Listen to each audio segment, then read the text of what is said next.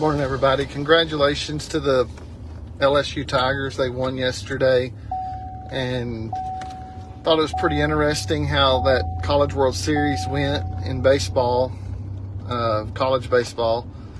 The very first game they played was on Friday night, and they went extra innings, and LSU barely won. It was four to three. Very close game. Kid hits a home run, and uh, nail biter all the way to the end. Well, the next day you have to win two out of three. If you win the first two, you win. And so if it's LSU in Florida. Florida comes back the next day.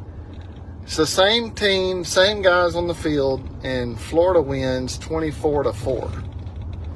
24 to 4. So they've lost a close one. Florida's come back and they've won the second one 24 to 4 and scored 24 in baseball.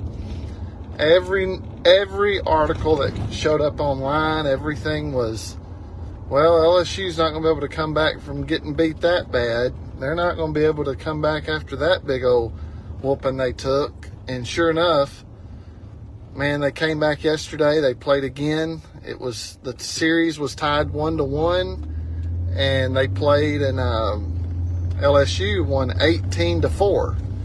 Now my uncle uh, Steve Pate was there at the game, or at least he sent me a picture uh, from the stands there in Omaha, Nebraska, and uh, congratulations to LSU. My point is, is this: it's not over. That you, you've heard this saying that you know you may you may win the battle, but you won't win the war. Uh, or they may win the battle, but they won't win the war. However you want to word it. At the end of the day, it's not over, and that's the thing that. Uh, most of us we tend to think well it's over it's over it's over it's not over. Nothing nothing is over nothing is is finished. And yeah you may have had a bad loss. Maybe you've had something that that has been a very uh, negative without me going into great detail or trying to, to pick apart what i'm trying to say.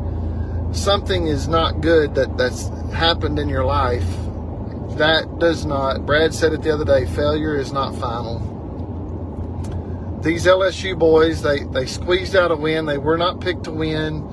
Uh, they were they were ranked five. The other team was ranked two, and uh, they were the underdogs going into every game. And they had to win last night after losing 24 to four.